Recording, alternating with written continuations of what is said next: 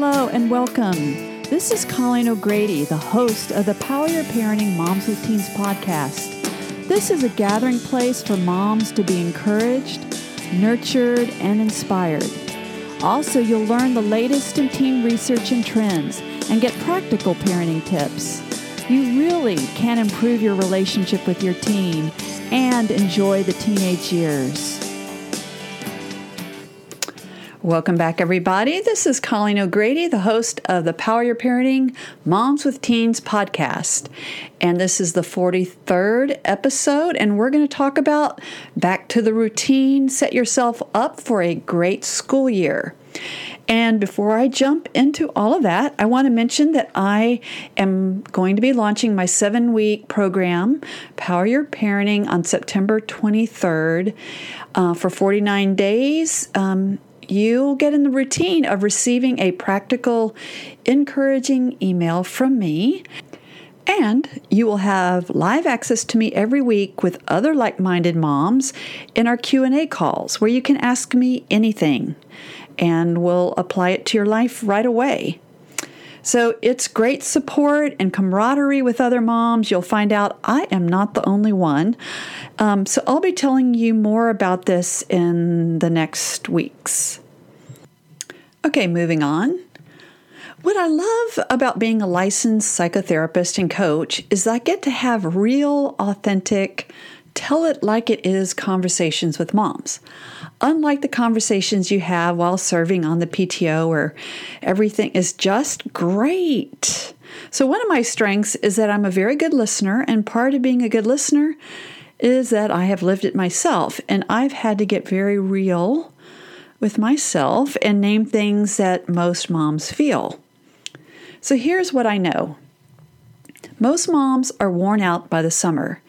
You have to be intentional so that the summer break doesn't break you with having teens always in your space and where they demand that you keep them from being bored or they demand that they should have as much screen time as they want since nothing else is going on, implying again that it's your fault that they are bored.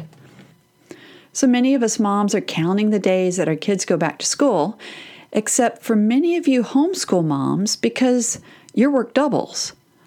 I have the utmost respect for you homeschool moms. I mean, that's a really hard job.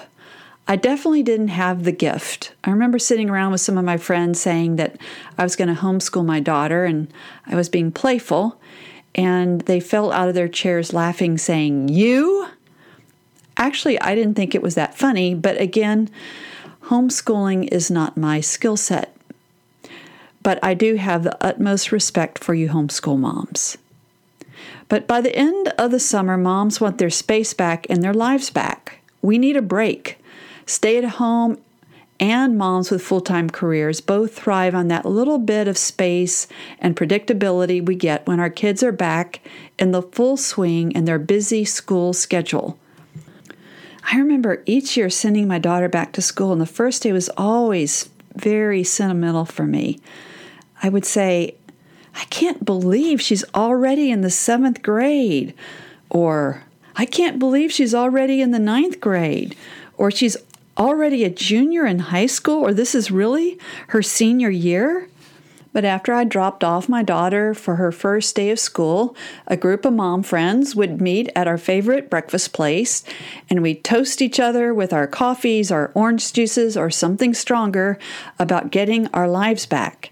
And as we toasted each other, everything seemed sunny, happy, and full of possibility. But then going back to school can make our teens edgy and in bad moods. One reason is because they are very sleep deprived, adjusting to the early morning school schedule when they had gotten used to their summer schedule of waking up at 10, noon, or even 2 when you think half the day has already passed. Another reason teens can be edgy and snappy when school starts is that their anxiety is heightened. There are a lot of unknowns in the beginning of school around teachers and friends and who will be in my class and who will be in my lunch. And um, especially for girls who tend to have a lot of anxiety around finding their friends and their tribe, especially if they are transitioning into a new school. like the first week of middle school or the first week of high school. The reason I tell you all of this is because the beginning of school has its own set of challenges. Besides having anxious and sleep deprived teens, they are often resistant to getting back to the routine of studying. So, all of this is a setup for parent teen drama. If you have your head in the sand or are still clicking your heels that you finally got your life back since the kids are back in school, it's very easy for your hopes to be dashed when these unwanted teenage attitudes and issues raise their drama heads. And then that sinking feeling can creep in like, oh no, I now remember all the battles I had with my son or daughter last year. See, it's easy to think that you're starting your year off as a blank slate, but it's never a blank slate, and here's why. The truth is is that the same issues and struggles that drove you crazy last year are going to reappear this year. And why is that? Patterns repeat. Your son and daughter will do what they do, and then you and your partner typically react like you do. And over time, these verbal and behavioral exchanges become predictable patterns of interactions. And these interactions are unconscious and are on autopilot and are triggered with an eye roll a disrespectful comment, that slam door, and then your amnesia is shattered and you remember and you let out a deep sigh. You don't want these unconscious patterns of interactions to become your quote new routine. See, it's easy to fall into routines or patterns that are not working for us or for our teens. You may be aware of some routines and not be conscious of others. Because the fall semester is busy, it's easy to go on automatic pilot and just push through all the things you have to do. This does not make for an enjoyable year. The good news is this year doesn't have to be a repeat of last year, but things won't automatically change. You have to be intentional. So, today we're going to talk about four steps to creating the routine you want. One, you want to be conscious of what didn't work last year. Also, anticipate where the struggles are going to be. Two, you want to get clear about what you want. Three, what needs to change. And four, remember you are in charge. Okay, so four steps to create a routine you want. One, what didn't work last year? Where was the drama? Anticipate where there could be drama. Well, some of you may be thinking, it seems like you're being really negative. Why focus on what's not working? It's a good question. This isn't about complaining with our friends or partner about our teens just to get all upset all over again. What we are doing is being proactive and identifying problem areas so we can intentionally find solutions to change these problem areas. This is a way to dial down the drama.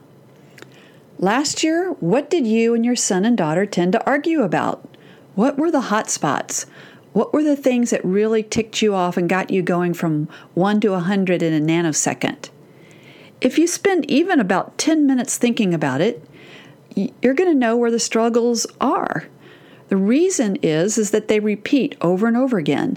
But if we don't anticipate them beforehand, it's like we are in the movie Groundhog Day, repeating the same series of events over and over again. Usually during the week, the problem areas are in the morning, before school, um, or after school, and right before bed. So, typical struggles your son won't get out of bed, your daughter won't be ready on time, your daughter wants to skip breakfast. Your son forgets his homework or his gym clothes. Your daughter is angry in the car when you pick her up after school. Your son comes straight home and plays video games and tells you he doesn't have homework. Your daughter tells you that she's doing her homework while she's listening to music or is on Snapchat, watching an episode of Grey's Anatomy, and doing math homework. Your teens argue they need to have their phone in the room so that they can get up in the morning or they need to have the computer in their room late at night to finish their homework. You argue about cleaning the room, or doing chores or not doing chores, or breaking curfew, not letting you know when they change plans and they're driving the car, and on it goes. It's also helpful to anticipate where the problems are going to be.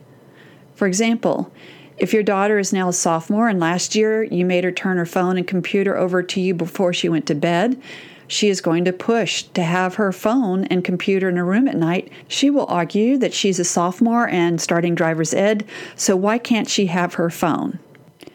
Um, and another type of what's not working is asking yourself, what is it that you're doing that's not working? So, for example, when my daughter was 12, I was in a pattern of briefing my daughter about her day in the car on the way to school. My automatic behavior would try to push her to answer my questions about homework or whatever. Though I had good intentions, this was a terrible time to try to talk with her.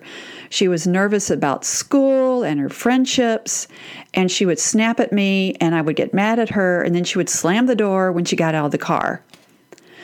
So, what was not working was that I was trying to push her to talk. So, I had to admit that though it was a good time for me, it wasn't a good time for her.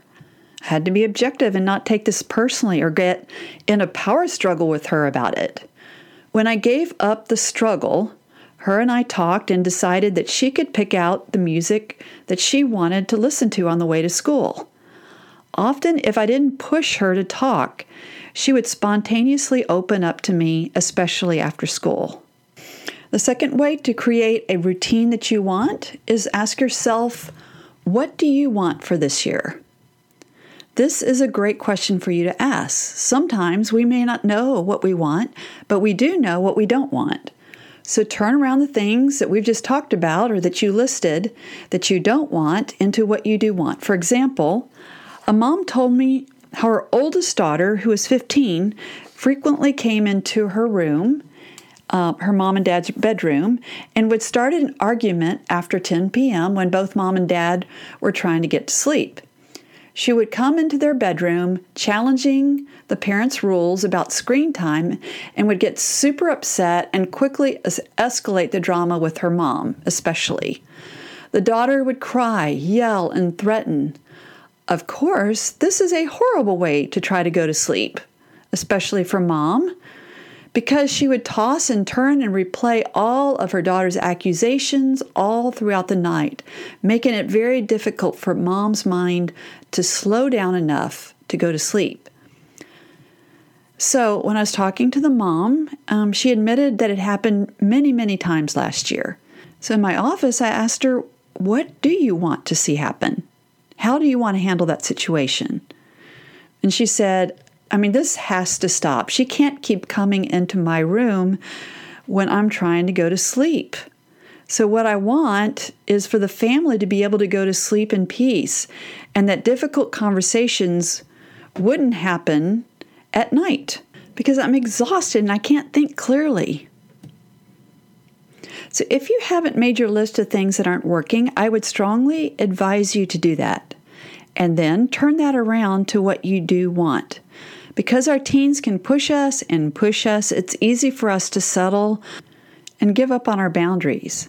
Now, at the beginning of school, is the perfect time to reset and realign with the big picture.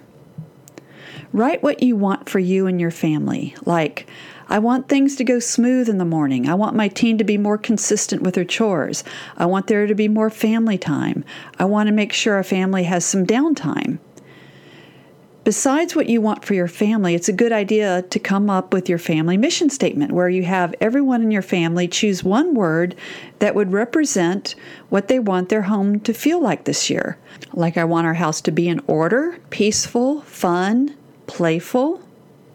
Rules and boundaries can help shape routines, and routines help you create the life you want. For example, let's look at the morning routine. Ask yourself, what do you really want for the mornings? How do you want them to go? And you might say, I want my mornings to be peaceful. I want to be prepared. I want to be centered. I want to be loving towards my daughter. No mother would say, I want to get in a huge argument with my daughter. I want to get angry. I want to be stressed and impatient. But scenarios like this happen all the time. One of my clients told me that she got so frustrated trying to get her daughter out of her bed in the morning that she lost it and ended up pulling off all her blankets and sheets and then hit her and kept kicking her. Needless to say, this didn't end well. The struggle of trying to get her daughter out of bed happened day after day after day, and mom and daughter fell into an unconscious routine that wasn't working for either of them. There were many days mom and daughter kept doing this same old drama dance before both mom and daughter snapped.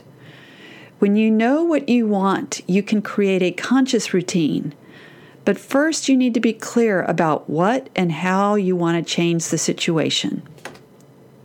All right, the third step to creating a routine you want is to ask yourself, what would you like to change? Now that you've looked at what's not working and looked at what you want, now it's time to get clear about what you want to change. The key here is clarity. If you are not clear, then you have opened the door to drama because your teen will argue about how they need their computer in their room all night. And if you aren't 100% clear why that's not okay, and only 97%, then there will be drama. You have to be 100% clear so that you don't get dragged into arguing or trying to logically convince your teen that you are right. You want to be clear about your big picture, the rules, guidelines, boundaries, consequences, values, and you want to make sure that dad and other step parents are all clear and part of this new routine. The clarity piece is a process. I mean, you don't get clear right away, or it's not a one time event.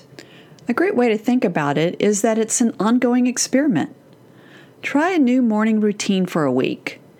If your daughter has a hard time getting up, start with telling her the big picture, like, you know how last year I would wake you up three times every morning and you would always fall asleep, and then we'd have to rush out of the house to school and you wouldn't eat breakfast, and it ended up with both of us yelling at each other in the car on the way to school. I know that's not good for you, and it's not good, good for me either.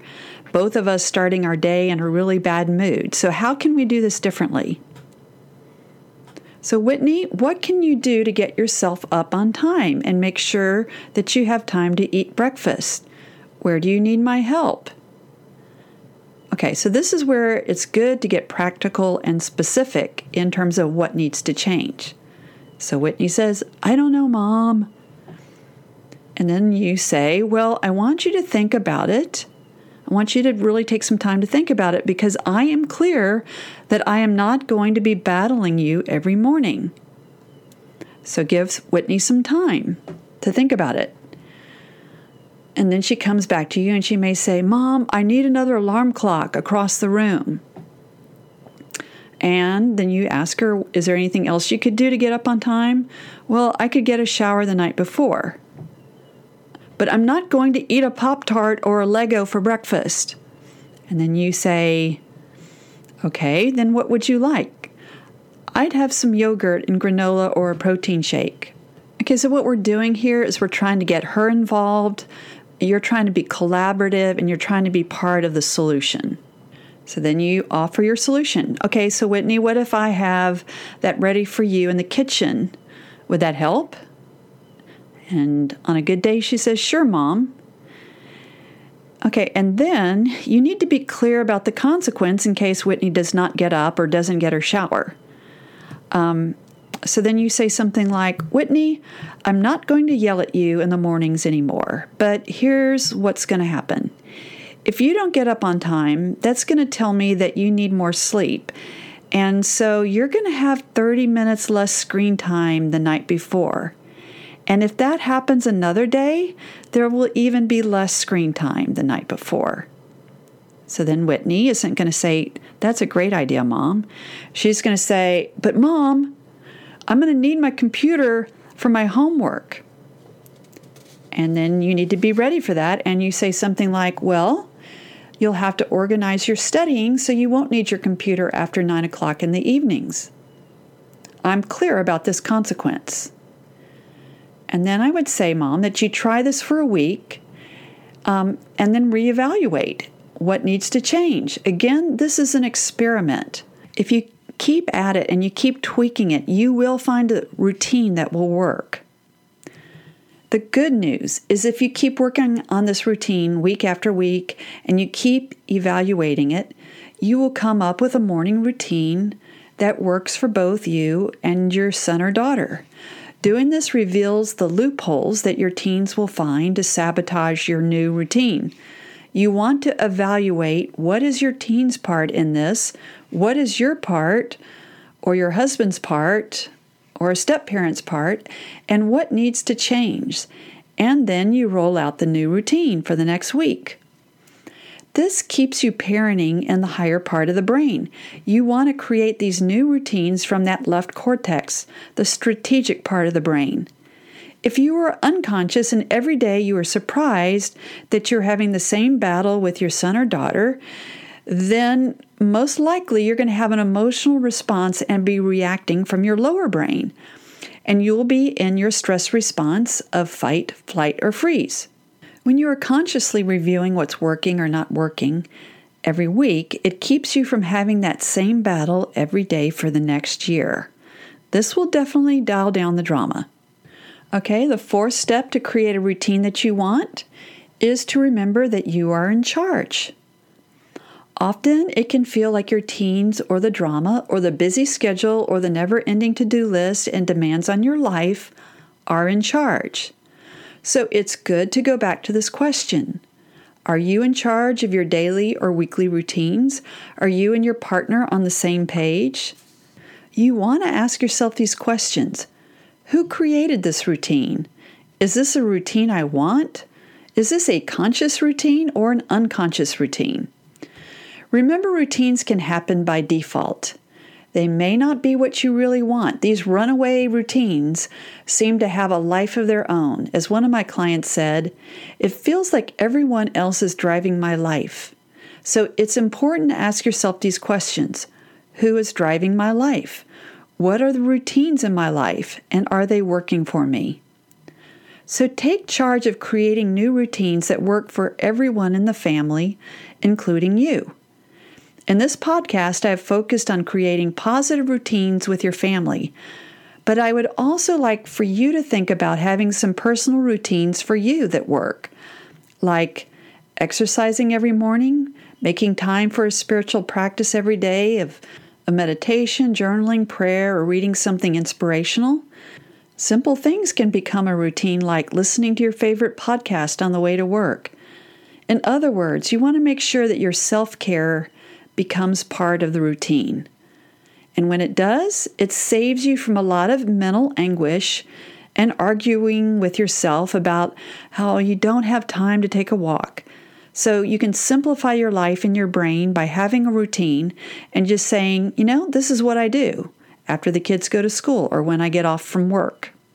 So I really want you to take some time and look at these four steps. Spend some time on this. Give yourself 30 minutes to write this out and ask yourself what didn't work last year and anticipate what the future struggles are going to be.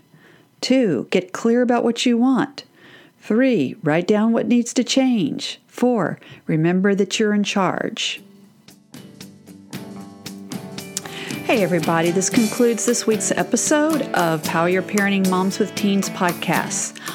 I have some other great resources for you. You can head over to ColleenO'Grady.com that has two L's and two E's. You can sign up for my Dial Down the Drama triple pack. It's absolutely free. You get a copy of my free ebook, Seven Ways to Help Your Daughter and Yourself, a free chapter from my best selling and award winning book, Dial Down the Drama Reducing Conflict and Reconnecting with Your Teenage Daughter, a guide for mothers everywhere. And you get a free subscription to my weekly e-zine. I always have a helpful article for you. If you're ready to pick up your copy of Dial Down the Drama, you can find it on Amazon and Barnes & Noble. For daily encouragement, follow me on Instagram or Facebook at Colleen O'Grady, Dial Down the Drama.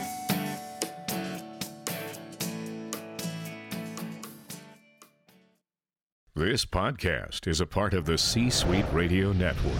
For more top business podcasts, visit c-suiteradio.com.